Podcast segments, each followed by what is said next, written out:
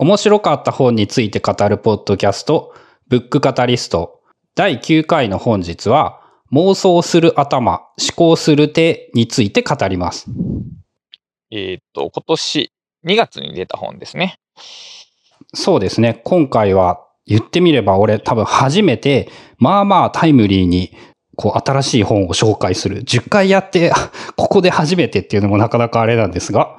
そうか。そうか。そういうことになるのか。そう。今まではだいたいなんかこう過去に読み終えることができなかった、まあその遺産みたいなものだったり、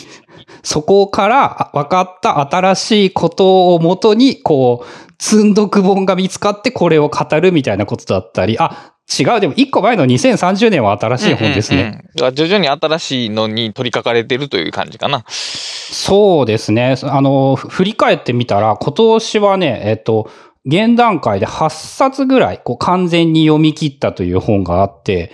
はいこれはね、多分ね、去年の1年分ぐらいに相当する量なんですよ。まあ、あの、決して量は、なんて言うんだろう。重要なことではないとは思うんだけど、やっぱこのブックカタリストを始めたおかげで、なんて言うんだろう。やっぱたくさん読めるということは満足感にはつながると思うので、そういう意味だけでも、まあやってよかったなっていうのは思いますね。うん、確かに。ちなみにこの本は、えーっと、この本の存在はどのようにして発見されたんでしょうか？えー、多分ツイッターだと思うんですけど、はい。その歴本さん、著者の歴本さんのことは前からツイッターとかでフォローしていたのかな？はというか振り返ると、なんか Facebook をやっているときに、なんかのタイミングで、なんか友達申請みたいなものを送っていただいたことがあって、へー。で、確かね、見たら今も友達だったと思うんですよ。まあ、俺が Facebook 使ってないんで、こう、なんとも言えないんですけど、はい。っていうので、そこから、へえ、面白い人がいるんだなっていうのを知って、ツイッターでもフォローするようになっていて、本人のツイツイートで見つけたんだったかなと思います。ああ、そうですか。えーっと、一応、あの、なんすか、僕この歴本先生にお会いしたことがあって、おう。あの、非常にね、あのと、梅沢忠夫さんっていう知的生産の技術の著者の方がいて、その人の、えーえっと、没後60周年のなんかよくわからないけど、そういう系のイベントがありまして。で、なぜか僕がそこに参加することになって、あの、ライフハッキング .jp の堀正武さんっていう方が、まあ、間に入っていただいて、で、まあ、あの、関西にこういう人がいるよ、僕みたいな人がいるよっていうんで、そのイベントに呼んでいただいて、そのメインスピーカーが歴本先生だったよね。だからそこでちょっとお会いして話したこともあるんですけど、まあ、とても面白い方ですね。はい。そうですね。その確か前回のアフタートークとかでも話してたけど、まあ多分その技術系の人できっと日本トップクラスに知名度となんか実績があるっていう印象の人ですよね。確かに。僕はなんか、あとはもう、えっ、と、スクラップボックスさんの増田さん、増田先生ぐらいの二人ぐらいしか思いつかないですね。その、世界レベルで言うと。その、その人の、ます、あの人の名前も出そうと思ってたんで、増井さんですよね。増井さんか、あ、すみません。はい、増井さん。はい。そう、増井さん。ど、どっちもね、あの、言ってみたらね、iPhone に関わっている人なんですよね。うん確かえに。遠隔的にっていうのかな？ど、うんうんあの、まあ、簡単に紹介すると、そのスマートスキンっていうマルチタッチシステムというものを歴本さんは、その、開発、発明をしていて、はい、はい。それがその iPhone のマルチタッチというものに、こう大きくヒントを与えたと言われている。はいっていう実績と、あと、えっ、と、さっきの増井さんっていう方は、えっ、と、アップルにも入社されてるんですよね、2、3年ぐらい。そうですね。で、ジョブズ直々に、あの、面接をされて引き抜かれて、日本のフリック入力に大きく貢献したと言われている。本人はなんか、こう、まだまだ不満点はあるみたいな言い方をしてるんですけど、でもあれ、俺ね、あの iPhone を買おうという決め手になったのが日本語のフリック入力なんですうよ。これ、あの、携帯のあのボタンを連打してテキストを打つというのがすごく嫌いで、で、フリックの動画を見て、うわ、これはすごい、こ、これだったらなんか悩んでたけど、俺これ iPhone 買おうって言って、そのへー iPhone3G を買う決め手になったのが、それだったりもして、うんまあ、ある意味、自分の人生に大きく影響を与えてくれたお二方、まあすごく間接的なんですけど、とも言えるかもしれない。うん。そういう方が書いたこの本なんですけども、えっと、ちょっと変わったタイトルですよね。うん 未だに僕覚えられないですけど、このタイトルを。妄想する頭、思考する手。はい。で、まあ、えっ、と、もう結構ね、でも僕個人的には見事なタイトルだなと思っていて、はい。えっ、と、まあ、すごく大雑把に言うと、歴本さんは、その頭で妄想して手を動かして、その、手を動かせっていうことを言っている本だなと僕は、この一言で言うならそういう印象なんですけど、はい。なんか、えっ、と、まあ、まず大事なのが妄想力。はい。で、出てきて面白かったんですけど、あの、天使度と悪魔度と両方が高いものを作るということができるのが、こう非常に面白い発明、アイデアにつながるっていうことを言っていて、まあ、天使度っていうのは、こう、こんなにすごいことができるのかっていう言い方でいいのかな？まあ、だ、誰もが驚くようなすごいアイデアと、うん悪魔度っていうのは技術的な、こう、難しさ。で、最近の日本っていうのはなんかどうも、その、悪魔度ばっかりの方向に、悪魔度が高い発明ばっかりに向かっていってしまっているような感じがするんだけど、こう、世界を変える発明というのは、天使度を高めた、天使度と悪魔度、ともに高いものを作っていかないと、その、すごい発明っていうのはできないんじゃないのか、みたいなところが出だしだったと思うんですよね。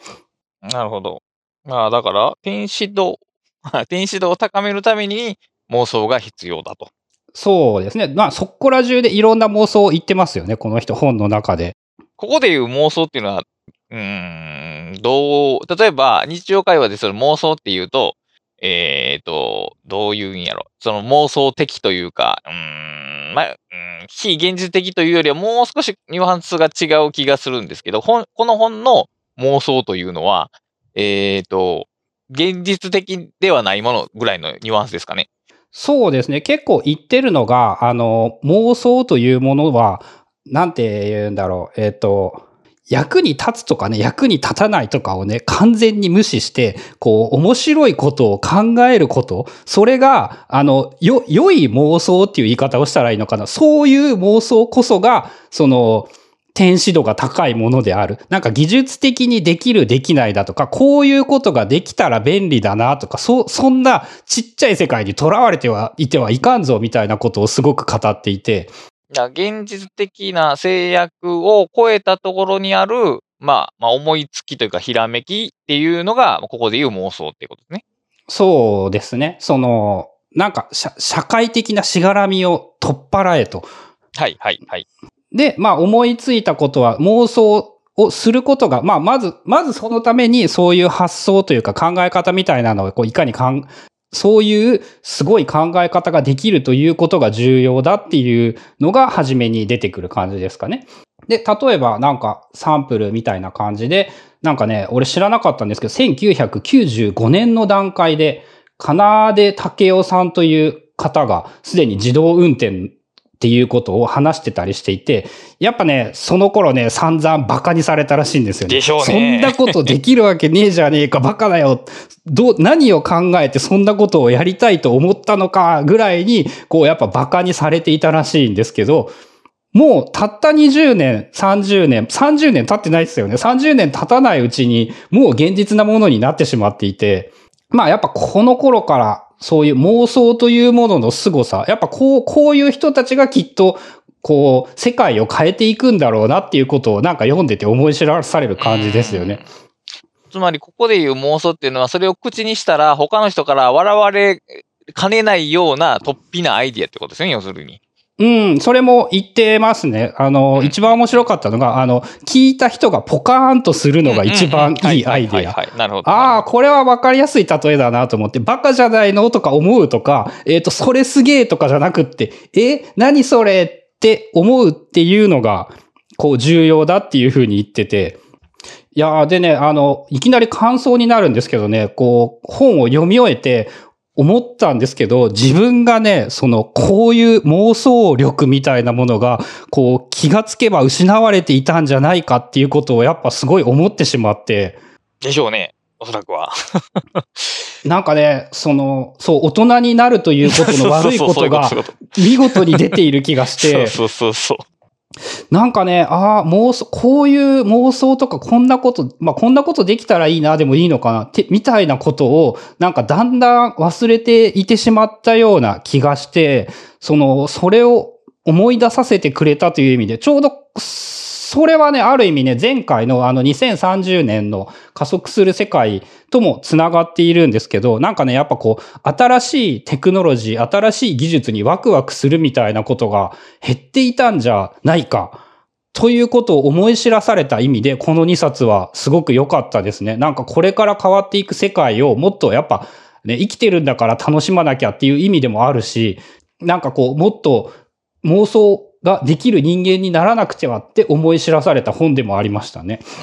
うん、だからここ難しいことで、その妄想っていうか、まあ、この、うん、この本の文脈でいくと多分、えー、まだ実現されてないビジョンっていうことだと思うんですけど、を持つことっていう、つまり、なんでこうなってないんや、こういうものがないんやっていう、その、原動力があって、それを作ろうと思うわけですよね。で、逆に言うと、今、その現状に満足してる人は何も妄想を抱かないわけじゃないですか。もう満たされてるわけなんで。うん、そうかもしれない。だから、そう、精神をどんどん安定させる、平、トランキュリティな方向に持っていこうとすると、その妄想的なものが自然と減っていくんですよね。だから、その僕はバランスはここはとても大切やなと思って、確かにそのイライ、日常的にイライラしてるのは当然よろしくないんですけど、それっておかしいんちゃうかなっていう気持ちが全くなくなると、その、なんですかね、原動力みたいなのも失われてしまうんじゃないかなというふうにちょっと危惧してますね。思うか、あるかもな。あのね、この数年間、四五年間というものが自分が目指してきたものっていうのが言ったら、そのまさにそれで、こう、精神を安定させて、こう、できるだけ今の状況をより良いものにしていく。で、まあ自分の身の回りでは比較的そういうことができてしまっていたせいで、その、まあ、不満という言い方はあれかもしれないけど、不満が限りなく少なくなってしまって、そういう妄想みたいなことをしなくなってしまったのかもしれないですね。うん。だから、その、イノベーターになることと、心平安に生きていくことはね、多分ね、両立できないんですよね。多分。あの、おそらくですけど、ジョブズも世の中に対してものすごい不満を持ってたと思うんですよ。なんでこうなってないんやっていう。でも、そのビジョンがあるからこそ、その、その、現実と、その目指したいビジョンのこの落差がエネルギーを生み出すとすれば、だからそのどんどん満足して人生を終えていくのか、いやもっと、だから例えば本をたくさん読みたくなるっていうのもある種モチベートされてるわけですよね、何かし。もっと読みたいっていう気持ちは。で、そこは、その、満たされない何かが常に生まれてしまうわけで、だからね、その、僕はその、精神衛生を保とうというのも大切やけども、その現実に物足りないものを見ることも何割かは残しておいた方がいいのではないかなという気がしてますね。すごいな、その難しい話っていうか、確かにそれはすげえ考えさせられますね。はた、あの、ど、どのぐらいの割合が果たしてそれは 幸福な人生と言えるのか。そこがわからないんだけど、だからそのビジョンの追求っていうことに価値を見出すときに、その今そこにある環境に最適化していく満足感っていうのは、やっぱ停滞を呼ぶんです。呼んでしまうんですよね、これは。そう、多分ね、俺自分の話で言って、やっぱね、この数年間停滞していたという自覚、自覚というか停滞していたという感覚があって、まあそういう意味でもそうか。でもこの停滞をこう少し変えるきっかけになる本だったと言えるのかもしれない。なるほど、なるほど。まあコンテンツ自体は、えっとね、まあ、あクラッシャさんも読まれてるんであれだ、なんですけど、そんなに、別に難しいことが書いてあるわけでも何でもなくって、まあこの人がこんなことを考えていて、こんなことが面白いと思っていて、例えばこんなお話があるよっていうこう物語がいくつか含まれているっていうぐらいの、まあライトなもので、多分ね、今まで、えっ、ー、と、ブックカタリストで語った本の中で、最も素早く読み終えることができて、最も準備する時間が少なくて済んだ本まあだから改めて調べるようなこともないし、知ら知らん、知らん哲学者の新しい概念に触れるようなことも多分なかったんで、読みやすくはありますけど、でも刺激的ではありますよね、この本自体が。で、まあそうですね。いくつか印象に残っていた言葉とか考え方みたいなのをいくつか紹介したいと思うんですが、まあさっき話してたまず一つは天使度と悪魔度っていう話。まあ天使のように、その、考えて悪魔のように実行する っていう言い方もされていたかなはい。まああとその、やるべきことじゃなくて、こう、やりたいことをやる。はい。まあ、これも序章にも書かれていたんですけど、そのやっぱ想像を超える未来を作るためには、その妄想じゃないといけない。なんか、ね、3年後を思い出す、あ3年レベルのことを、そう、あの、考えて対策するっていうのはもうそんな言葉、それは妄想ではないっていう言い方もしていて、まあ、この人もイノベーターですよね。それ世界を変える人っていうのはやっぱちっちゃい考え方というものは嫌うんだなっていうのも、すごい思って。ね、うんいや、でもやるべきことじゃなくてやりたいことをやるって、その表現するのはすごい簡単ですけど、現実的にその選択するのはね、多分ものすごく難しいと思うんですよね。うん、まあ、常人にできることじゃないんだろうなっていうのはね、ちょっと、ちょっと思うと思いますよ。うん、でもやっぱりそういうマインドセットっていうのは、あのー、今ここに集中するっていう考え方と、まあ、真逆とまでは言わないですけど、あの、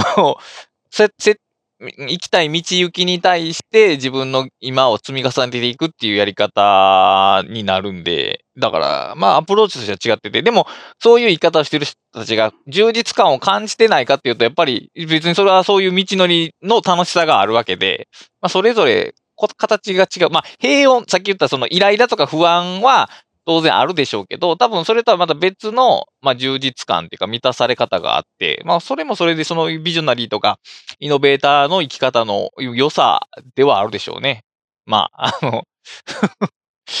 どっちが幸せかはさすがに断言できないですけどあの、なんて言うんだろう。この人のような生き方をできるのは絶対数で言ったらやっぱりね少ないんじゃないかっていうのは思うんですよね。なので多くの人に多くの、あの、まあ、まさに功利主義の全体の幸福を高めるためには、あの、多くの人は平穏な生き方を目指した方がいいとは思うけれども、まあでもそれをやっていたら、こう、生きる意味みたいなものを、こう、見失いかねないというのもあるので、やっぱこういう要素は忘れたらダメですよね。まあ、あとね、あの、えっ、ー、と、良かったなっていう言葉、必要は発明の母。あ、ではなく、え発明は必要の母。うん。っていう言い方をしていて、あの、蒸気機関の話も例えに出てきたんですけど、蒸気機関が、を初めに発明されたとき、あれの使い道は、えっ、ー、と、鉱山の、その、からに水を送るためだったかな？水道のポンプとして使ってたらしいんですよね。で、それをあの移動手段としての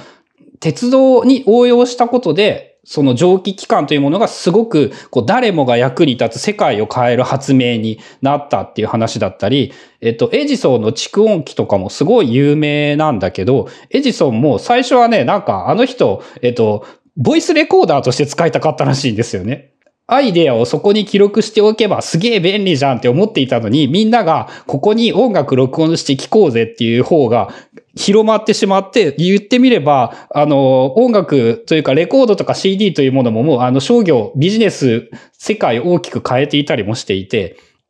まあ思いついたものがどう使われるかっていうのは意外と作ってみないとわかんない。まあだから面白いとかどんな役に立つじゃなくって、こうこんなことができそうだと、あ、面白いと思ったらか。だから面白いと思ったことをやらないといけない。だからこれはだからむず、構造的に難しい難しいというか面白い問題があって、だから自分が面白いと思ったものっていう、ちゃうな。こう、あ、こうあるべき、現実の今の状態から、えー、単純に演繹できる、演算できるものっていうのは利用可能性がもうそこに限定されてしまってるけど、そこを、それを考えないで作ったものっていうのは、言ったら、いろんな人に新しい使い方の可能性を提示しうるということなんですよね。だから、そうすることによって、えっ、ー、とね、どう言ったんかな。自分の妄想が人の妄想を刺激するっていう言い方になるのかな。だから、この本で引きつけて言うと。だから、その、蓄音機っていうものは、その、使うユーザーに、こんな使い方したら面白いんちゃうっていう別の妄想を抱かせたわけで、だからね、妄想は連鎖するんですよね、きっと。うん、確かにね、この人の、その、ま、マルチタッチなんてまんま連鎖して iPhone によってあの、世界を変えていたり、そう、まあ、そう、そういうのを見るとね、やっぱこの、おも、面白い世の中に、面白い、こういう人がもっと増えれば、どんどん世の中はきっと面白いものになる。刺激的な意味での面白さっていうのかな。そういう良さというものはもっとすごく出てきそうだなっていう。なんかあれですね、やっぱ2030と、なんか、どっちも未来を考えさせられる本なんだけど、考え方が全然違うっていう見方なのかな、うん、確かにそうかもしれない。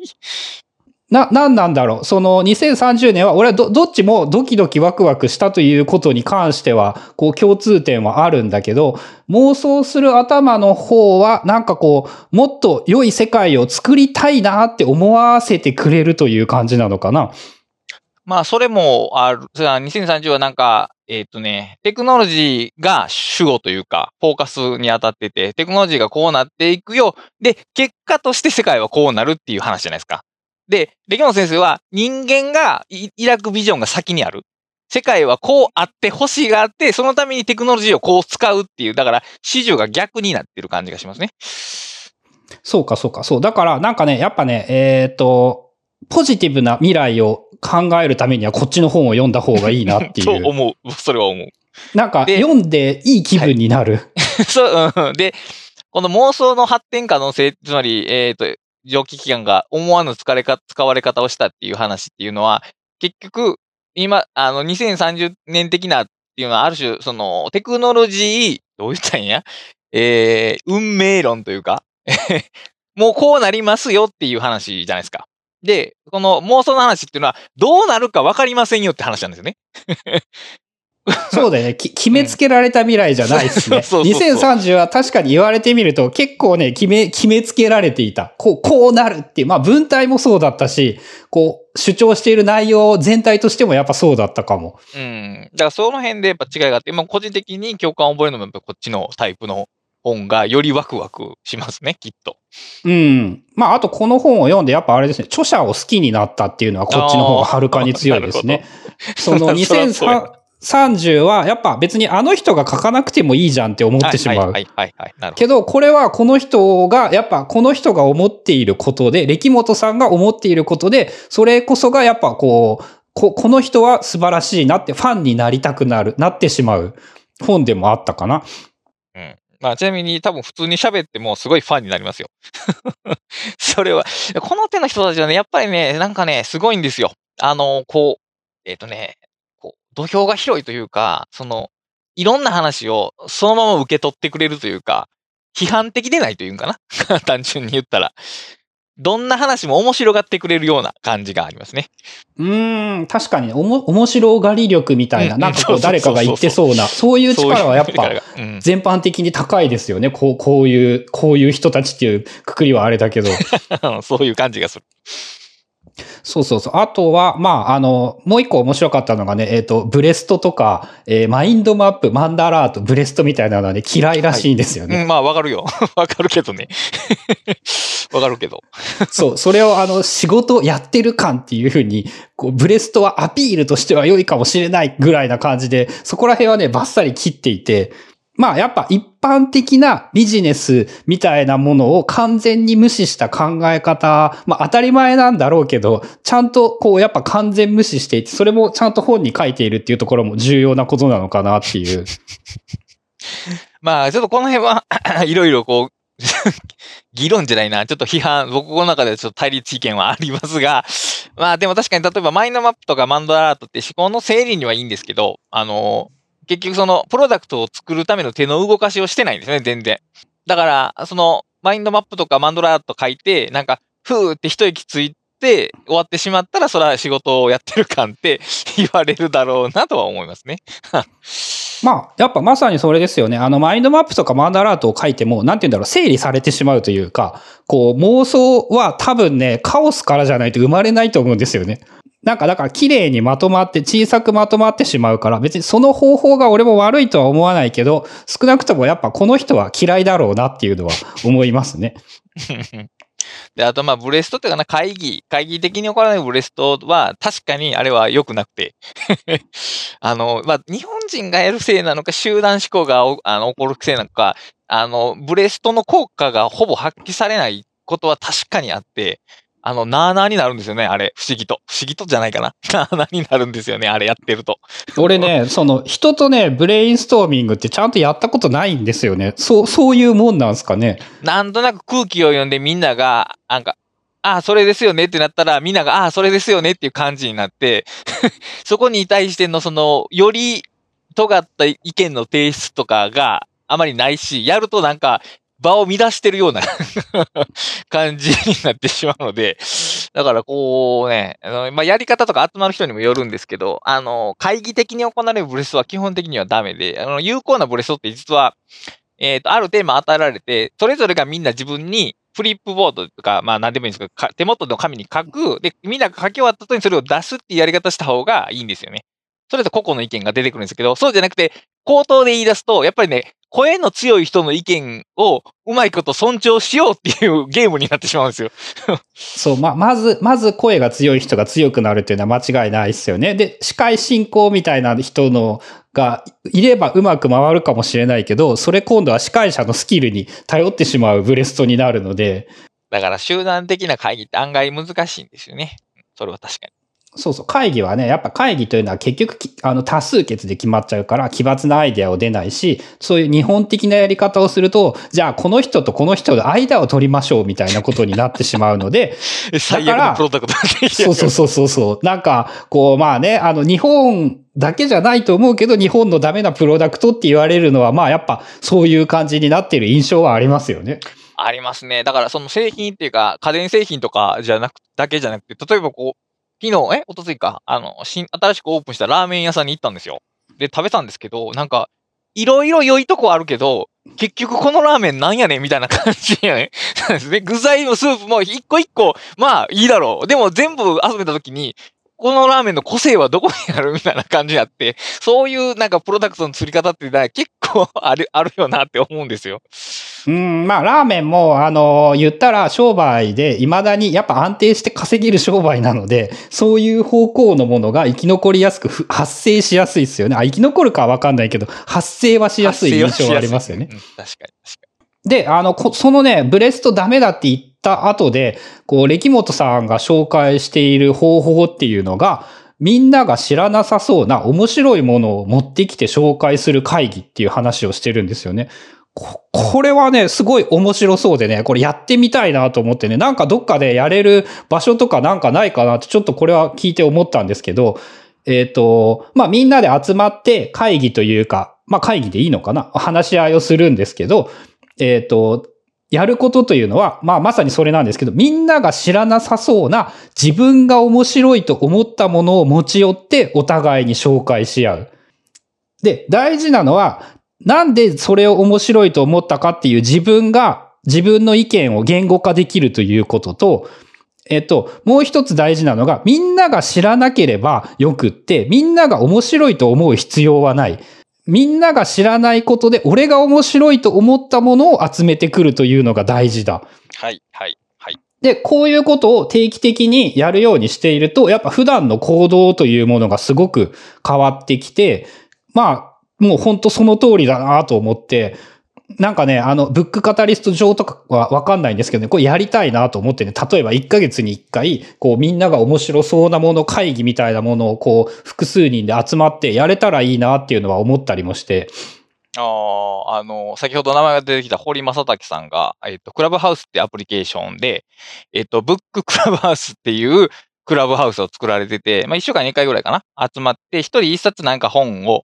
紹介しましょうと。まあ、本でもいいし、漫画でもいいしっていう感じなんですけど、まあ、僕そこ参加するときは、ここに参加する人が知らないであろう漫画とかをあげたくなるんですよね。で、そうすると、当然、そこに集まる人が同じような動機付けで集まると、やっぱりね、へえ、そんなんあったんやっていう発見の場になるんですよ。これが逆に、例えば、えー非常に極端なこと言うと、あの、うまくアフリアフィリエイトを稼ぐためのバーとすると、まあ、いかにも売れそうな本が 集まるわけですよね。そうすると情報が同質になっていくんですね。で、情報が同質になっていくっていうのは、えっ、と、前回のネットワークの話で言うと、あなた、ノードが非常に単純になるんですよね。集まるものが。ネットワークの構造が単純化してしまう。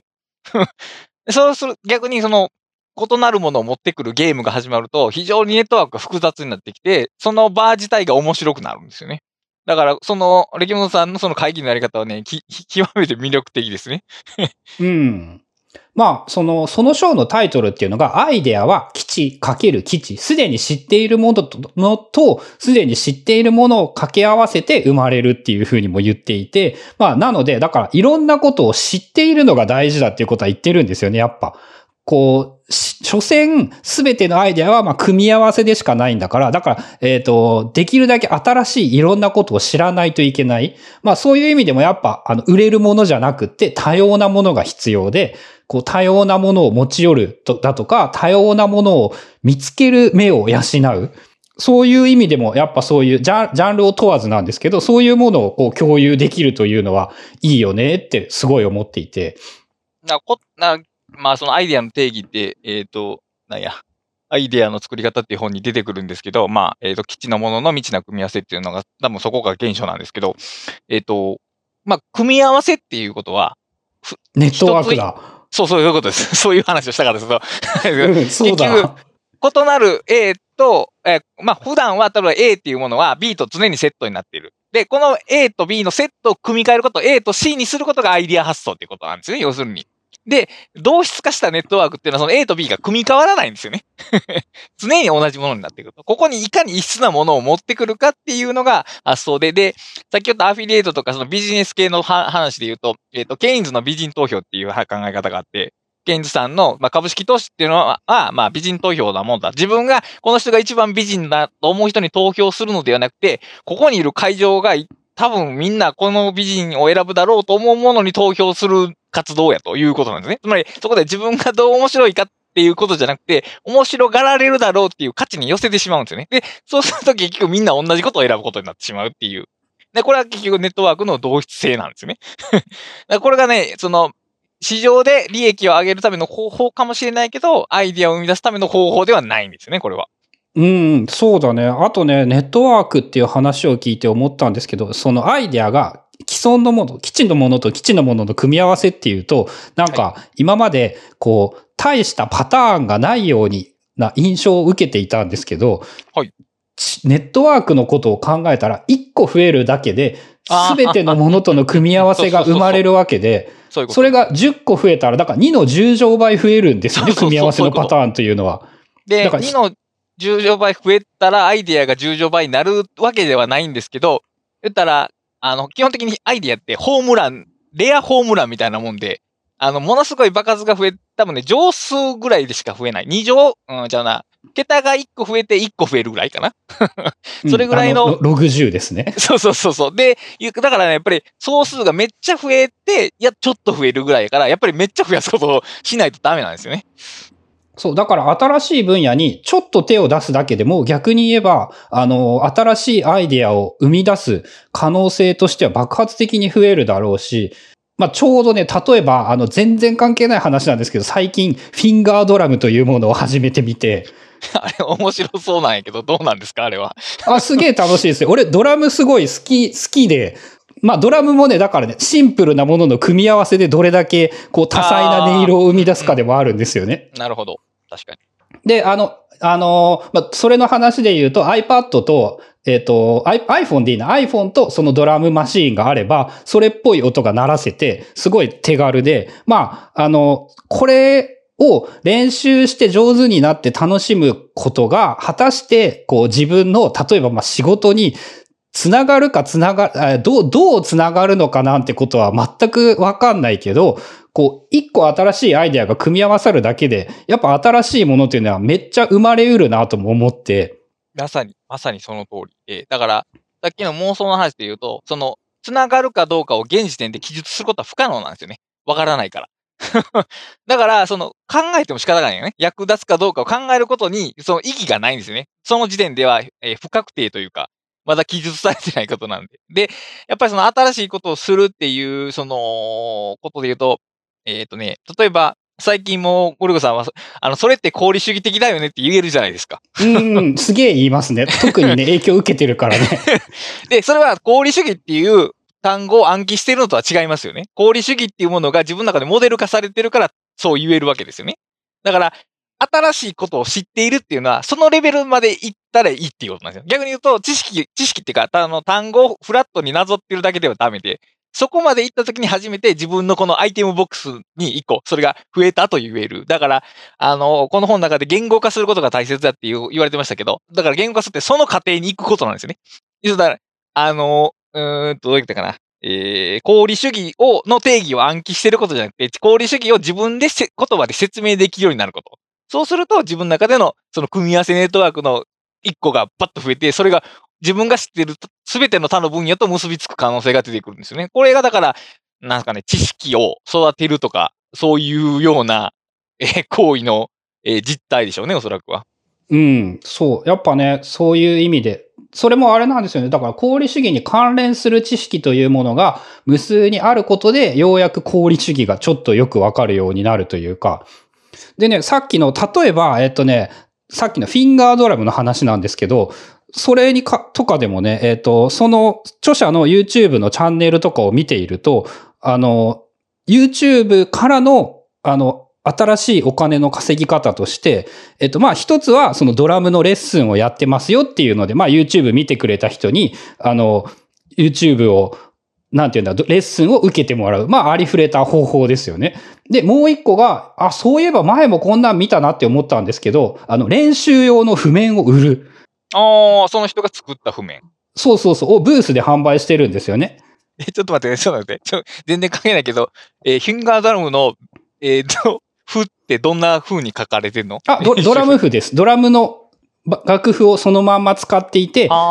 の、厳密に言えばアナログのドラムとは配置が違うじゃないですか。はい、違いますね。はい、まあ、なので、フィンガードラムを上手くなるためにこういうのがいいと思うっていう楽譜を売っている。なるほど。まあでもその人も言ってるんですけど、あの、ドラムの練習ができれば、ドラムの練習本をそのまま使えば、まあ普通にいいと思うので、まあ、無数にその練習本はあるからいいよっていうふうに言ってるんですけど、まあでも、それ YouTube 見た人は、ど、どれかの選択で一冊選ばんなあかんやったら、まあその人が書いた本を選ぶでしょうね、高確率で。そうそうそう。っていうこともあるし、あの YouTube を、なんて言うんだろう。えっ、ー、と、まあ YouTube で稼ごうとしていない稼ぎ方が、広告利用したいとかではなくて、まあ、その YouTube を自分を知ってもらうためのバーとして、そこからの派生を狙っておられる。そうそうそう。だからすごいね、健全だなって思ったんですよね。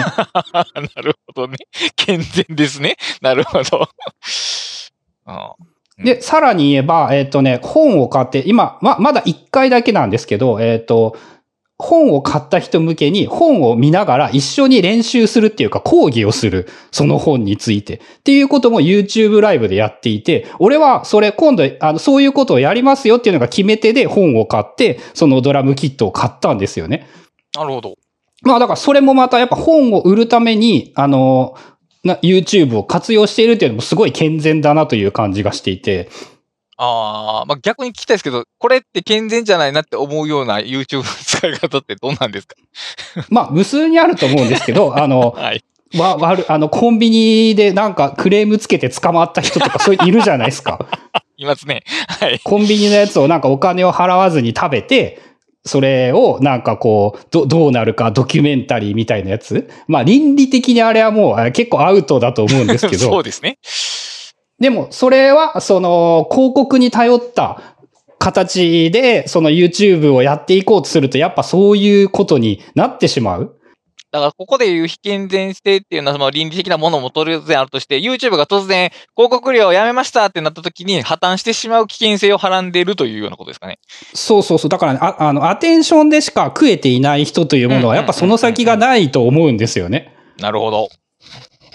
今の名言でしたね。はい、すみません、どうぞ。あ、名言だった。はい、アテンションしか出てない人は、その先がないって多分名言やと思います。そう、だってスポンサーつかないじゃないですか、そういう人には。あ当たり前だと思うんだけど。確かに、確かに。だから、あの、単純に広告としてもやっぱりちょっと歪んでるんですよね、そういう人たちは。そうか。単純に商品を紹介してるだけならまだしも、その悪行とか、特に目立つことをしないと、視聴者数が集められないっていうことはもうアテンションオンリーってことか。なるほどね。確かに。うん。うん、ファン、ファン、まあ、ファンが、ファンはつくのかもしれないけど、まあでもやっぱ世の中が良い方向に向かうとはちょっと思えない感じ。思えないね。確かに。まあ、っていうことをいろいろ考えだ、だからね、そう、また続くんですけど、そういうね、新しいものに手を出しただけでね、それだけのことがやっぱ考えることができたんですよね。なるほど。ああ、やっぱ新しいことをやってみるというだけで、こう、これだけ今まで考えたことがなかった刺激を受けることができて、こう、これだけ新しいことを思いつくことができた。という意味でもやっぱ新しいものに手を出していくというものは大事だなっていうのを思い出しましたね。そうか。だから逆に言うと、ここのゴリゴさんのちょっと数年前までは新しいことにはあまり手を出してこない。あるいはだ出さないようにしていたんですかね。それともただ単にもう出さない感じになっていた。えっとね、多分、なんとなく、こう、いろんなものへの興味が下がっていた。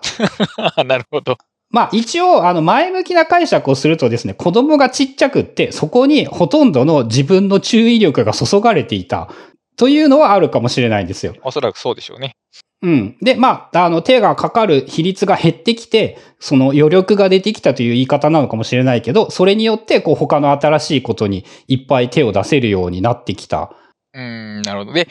停滞してたエネルギーが、その、これ本とかによって、こう、活性化されて動き始めたみたいな感じですかね。そうですね。まあ、ブックカタリストも多分そうなんですよ。こ、これも、だから数年前まではこんなことを多分やろうとは思っていなかったけど。まあ、そうでしょうね。うん。うん。まあそういう新しいことを始めて、まあこれによって、そのさっきも言ってたけど本を読んだ数が、えー、年8冊から3ヶ月8冊ぐらいには増えていて。すげえよな、でもそれは。4, 4倍ぐらいですよ。うん、確かに。多分ね、年間で30冊も本を読んだことっていうのは、なんて言うんだろう、ちょっとちっちゃい頃はわかんないけど、大人になってからはないと思うんですよね。まあ、しかもその、単純にその速度的、年数割る冊数的な速度が、まあ4倍になった以上に多分、1冊のあたりの読み方の深さが多分8倍以上になってると思うんで、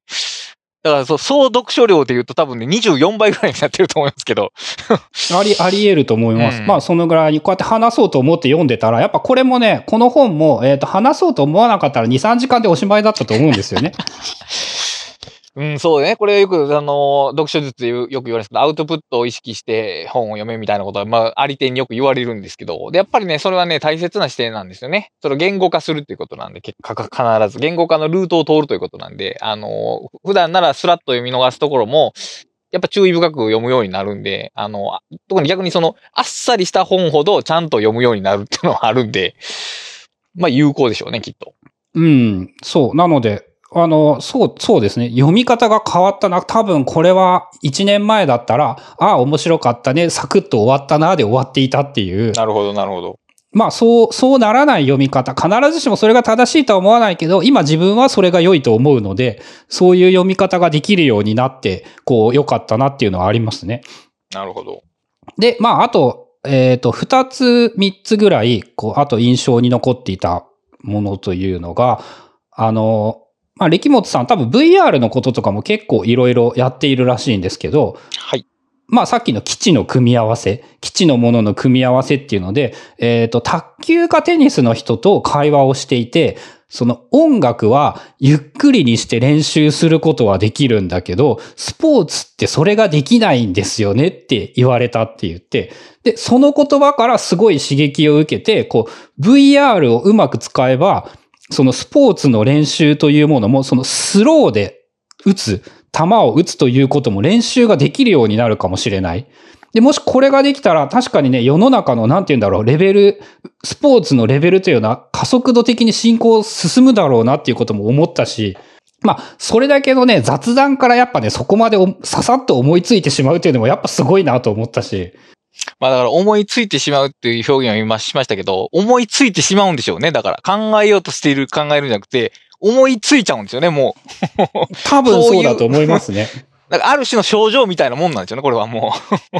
いや、実際にその VR の話はちょうど2030年でもやってて、これからのそのすごく大きな影響を与える技術だよなっていうのは思ってたけど、こう、あ、スポーツの練習でゆっくりっていうのは考えたことなかったなと思って。ああ、そうか。まあ、昔のスポーツの練習って、そのプロコーチが横についてっていうのが一般的で、で、ある時代から自分のフォームをビデオカメラで撮影して、それを見て自分でフィードバックっていうのが生まれたんですよ。それでもかなり劇的に、だってプロが横にいなくても練習できるんで、あの、相当練習の密度が上がるんですよね。で、今話を聞いてと思うのは、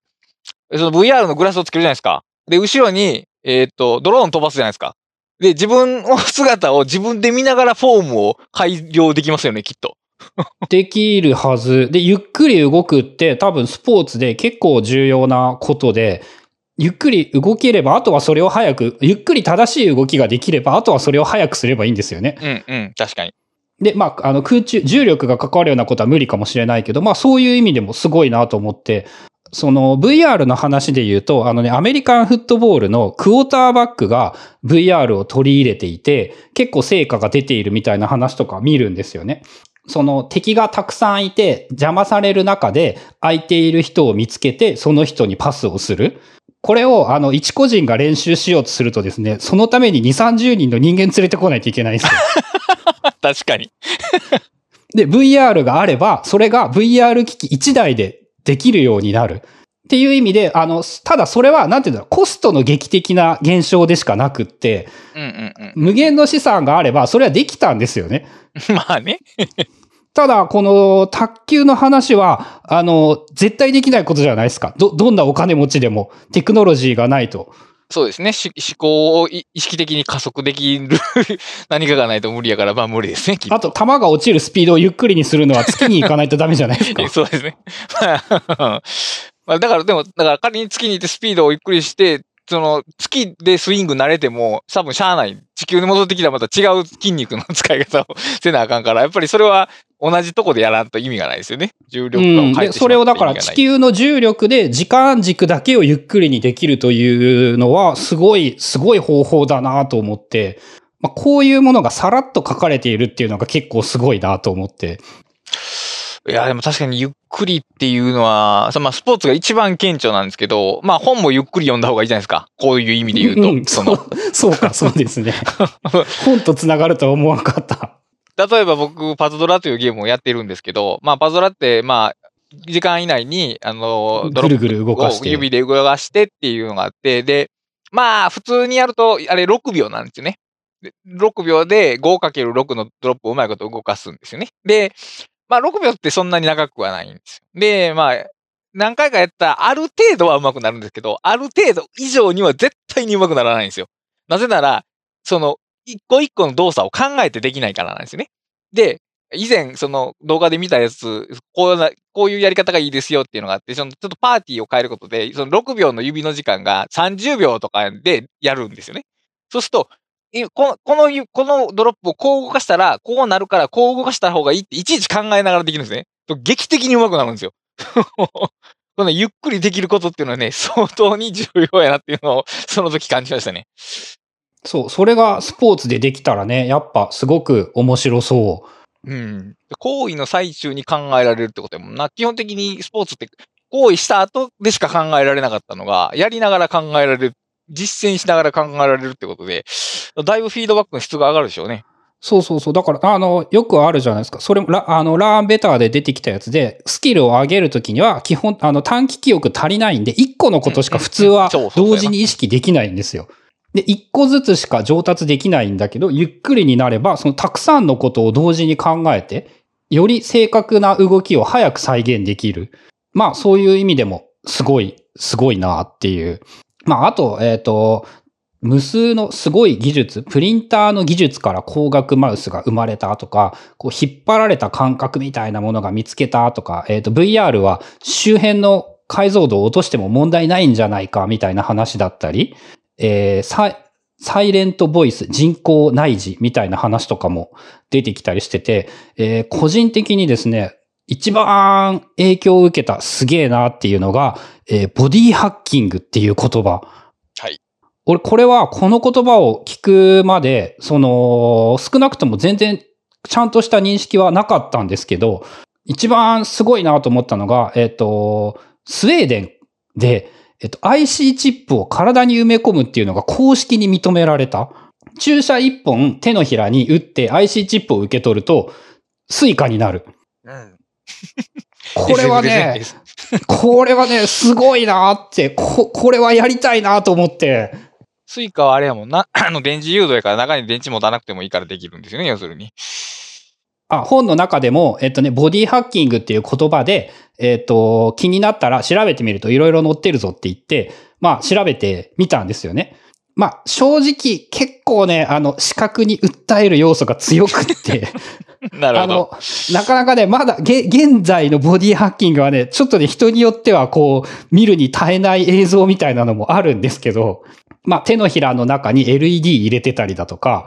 えっ、と、肘のところになんかその四角いやつ入れてて、たりだとか、あとね、えっ、と、後頭部にカメラを埋め込んでる人っていうものもいたりして、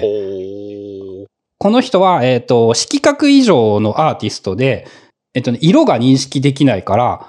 カメラを頭、顔の前に置いといて、えっとね、色に応じて音が鳴るらしいんですよ。赤色だったら A の音が鳴る。なるほど。えー緑だったら E の音が鳴るみたいな感じで、で、これによって色を聞くことができるようになって、その、っていうことをやっている人だったり、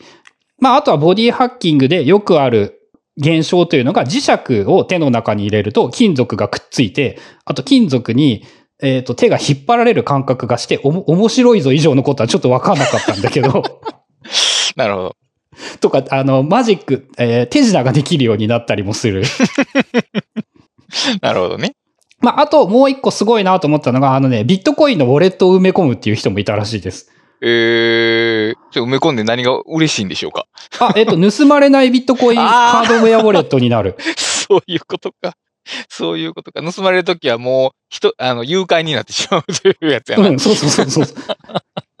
あと、あの、だから、なく、なくならないし忘れないんですよね。手に埋め込んでしまえば当たり前なんだけど。まあね、まあ確かに手を忘れて出発する、家から出ることはできないからね、確かに。うん。で、それが、あのね、これも知らなかったけど、もう現実だったんだってことを今まで知らなかったんですよね、これは。うーん。いやー、結構ね、憧れていて、まあ言ってみれば、例えば、えっ、と、この本でも、あ、この本じゃなかったかな。人間がメガネかけてるのって、もうボディハッキングじゃないですか、言ってみたら。うんうんうんうん、そうですね。まあ、ただそれは外部性が強いものなので、こう、違和感、意外と違和感なくやってるんだけど、例えば白内障になった人が、えっ、と、医療行為としてレンズを入れることとかは、もう、あの、当たり前だったりするんですよね。はい、そうですね。で、まあそうじゃない、医療じゃないことに対して、とまあ日本なのか世界全般なのかわかんないけど、医療行為以外の身体改造というものになんかこうすごく否定的な空気というものはあるような気がするんだけど、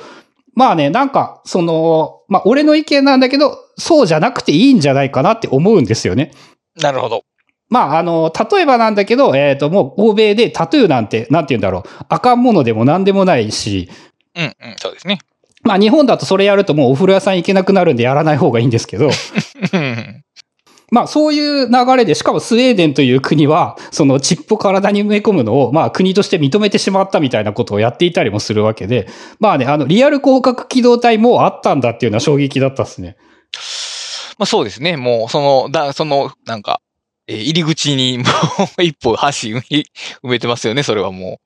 そう。まあそういう感じで、なんかね、えっ、と、そういう言い方ではないんだけど、あのーこの本の6章っていうのが人間拡張という妄想。テクノロジーというものは、まあ常に常識を変えてきていて、その人工内耳みたいな、耳のな、耳の能力をアップするために、そういう、例えば、えっ、と、まあいわゆる補聴器みたいなものとかを入れてあげて、耳が聞こえない人が耳を聞こえるようにするという言い方もできるんだけど、例えば、えっ、と、日本人が英語の L と R を聞き分けられるようにサポートするツールというものだって作れるはずだよねとか、こう、絶対音感を身につけるためのツールというものだって、その、作れるはずだよねって。だそのうちもう脳内に、ね、英語アプリをダウンロードするみたいなことはできるようになるだろうし、あの、今はスマートフォンという外部ツールに頼っているんだけど、こう、これは人間の体に別にもうだんだん人間と違和感なくシームレスにつながるようになってきているだろうねっていう。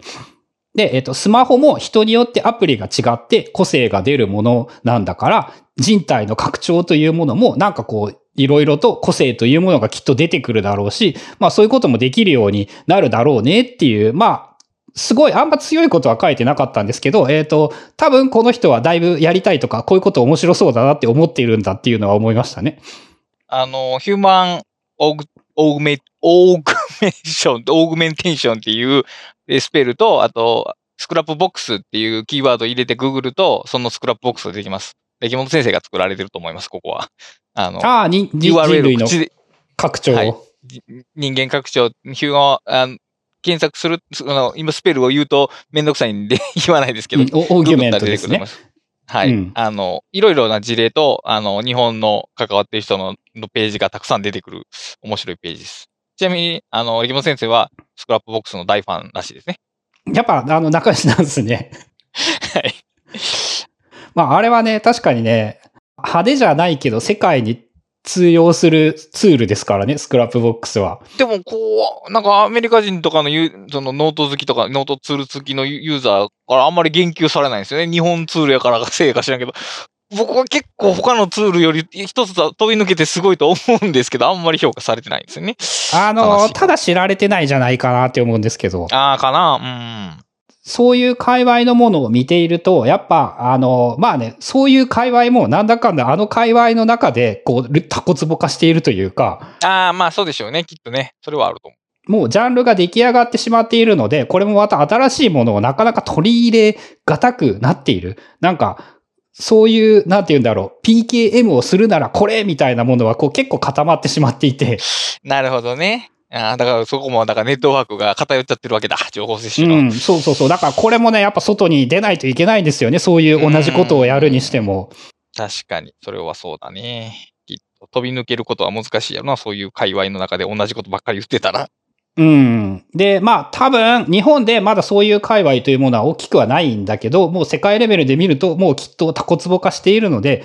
Scrapbox というもの、あと見た目もあると思うんですけど、あの、そうだと思わなくて手を出されない。ああ、なるほどね。なんか、いわゆるノートツールとあれは全然違うじゃないですか。見た目が。あーまあ確かにな。確かに。うん。エヴァーノート的ではないよね。うん。だから、なんかね、その、じょ、まあ、あの、情報整理ができるという印象を受けないうんうんうんうん。なるほど、なるほど。みたいなのは、なんかあるのかもしんないですね。まあ一人でも取り上げないから、えー知る人も増えず、そのままという。誰か、逆に誰か一人が取り上げて、ちょっとでも知名度が出たら、あとはまた移行化で広がっていくっていうことはあるかもしれん。だから、えーだから YouTube をを英語で発信したら、僕が発信したらいいわけですが。まあ、あの、著名人が取り上げれば一気に有名になるという。まあ界隈の。ね確かに。確かに。うん。うん、まあ、まあでも多分 Scrapbox はあんまりそういうことに、なんて言うんだろう。マーケ、そっちの方のマーケティングとかにお金とか資源を使わないですよね。確かに。まあそれも間違ってないと思うしね、ほんで。うん。俺は個人的に Web よりもローカルの方が良かったっていうのであんまり使わなくなってしまったんですが。それはわかりますよ。はい。一応その、チームで使うっていうことを考えたときには、もう、ズバ抜けで Scrapbox ということだけを言っておきますね。うん。まあ、あの、結構最強ですよね。それは本当に思う。あの、一個だけ僕、この本で、あの、紹介したい文がありまして、はい。えっとね、失敗が重要なのは、それが自分が取り組んでいる課題の構造を明らかにするプロセスだからっていう一文があるんですけど、これね、めちゃくちゃ深いんですよね、この文章。タッと書いてあるはい、これタッと書いてあるんですけど、これ、あのね、自分が取り組んでいる構造、あ課題の構造を明らかにするっていうことは、あの、なんですかね、僕は聞いてスッと分かったんですけど、こういう表現ができるんだなと思って、確かにね、失敗することっていうのは重要で、まあその失敗から反省して強くなろうみたいな単純な話で語られるんですけど、その失敗の構造が明らかにならない限りは何も変えられないんですよね。だからその、やってみることっていうことの重、まあだからここで言うと手を動かす、手をつく、動かして何かを作るってことは、手を動かして何かを作るっていうのはね、失敗するってことなんですよね。で、妄想は失敗しないんですよ。妄想の中は完璧で調和されてるんで。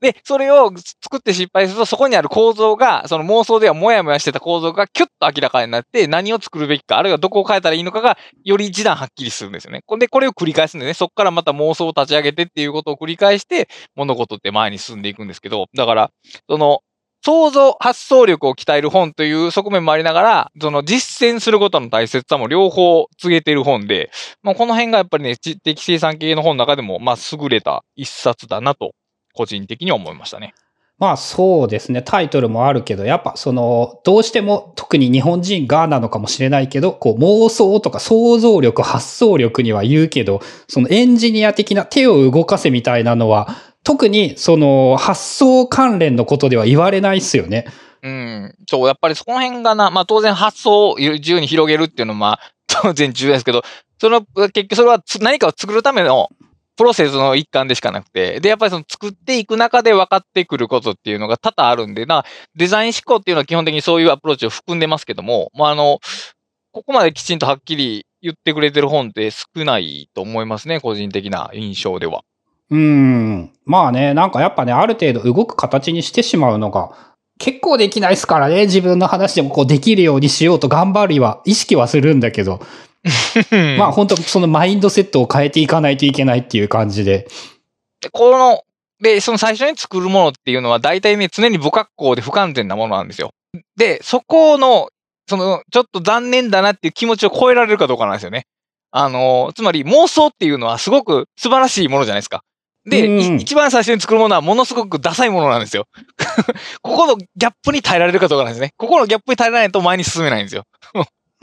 そうですね。それを受け入れられる、ある意味心の強さ、広さみたいなものもいるってことなんだいるんですよね、これはね。ああ、こ、これはスタートだ。ここから始めていくんだっていう気持ちを持てるかどうかなんですよね。そうでないと、やっぱりね、文章でもやっぱりその理想の文章が頭に強すぎて、自分で今最初に書いてる文章があまりにへぼすぎて、もうやる気にならないっていうことが結構あって、でも、それはやっぱり、その、リテイクのための叩き台だと思えば、見方が変わってくるんですよね。うん、テキストに関してもね、確かにあれですよね。本を一回作ってしまう人と、えっ、ー、と、結局いいものができないって作れない人とっていう、まあやっぱね、その、もう完璧にしたら一生かけたって終わんないですからね。そうそうそう。だからその完璧っていうのはある種のイデア性っていうもう理想、理想の中にしかないものであって、たどりはつけないんですね。だから、あの、かいいものを求めつつも、リアルさにおいて不不完全さを許容するっていう、この逆方向のマインドセットが同居してるっていうことが、多分ね、大切なんですよ。そう、あのね、試作の、発明家の場合はね、試作で失敗すればいいけど、その分泌家の場合はどこまでで公開してしまうかっていうのはね、多分こっちの人たちとは違う難しい悩みのあるところで。まあ、だからこそ編集者っていうのがいるんですよね。あれは。ああ、まあそうですね。こ、これで行きましょうって、とか、もう、もうこれでおしまいですって言ってくれるっていうのは大事かもしれないですね。うん。でも、ここを直しましょうって言ってくれるってことは、要するにそれテストが行われ、プログラミングで言うとこテストが行われてるってことなんで。だから、あの、みちみちに完成して読んでもらうよりは、ラフな段階で確認を取るっていう、いわゆるほうれん草ってやつですけど、行うっていう、だから、編集者をテストプログラムとして扱うっていうようなやり方をすると、その、いわゆるアジャイル式のマインドセットをライティングにも応用できるのではないかと、個人的には思ってるところですけども。そう。そうするとね、やっぱね、セルフパブリッシングの悩みはね、一人でできなくなるんですよね。うん、だからやっぱ、セルフパブリッシングしてる人たちが何人か集まって、お互いに、なんか、セミ編集者みたいな感じで、なんか言ってもらう。まあ、個人的には内容まで踏み込まなくていいと思うんですけど、あのね、本のタイトルつけるときはね、やっぱ人の意見聞いた方がね、いいと思うんですよ。本のタイトルっていうのは、あの、さっきの話で言うと、天使度が必要なんですよ。看板なので でも本を書いてる 本の書いてる自分っていうのは、あの、カリカリにチューニングしたいなんて、方なんで、悪魔が顔を出しやすいんですよね。そうすると、その、それを知らん人からしたら、それのタイトルなんやねんってものになりがちなので、ここ、いかに天使を持ってくるかっていう、その外部性を持ってくるかっていう。で、これも多分その、アイディアと同じで、その、基地の別の基地を持ってくる。この本の内容にこんなタイトルをつけるっていうような新しい組み合わせが多分イノベーションになるんですよね。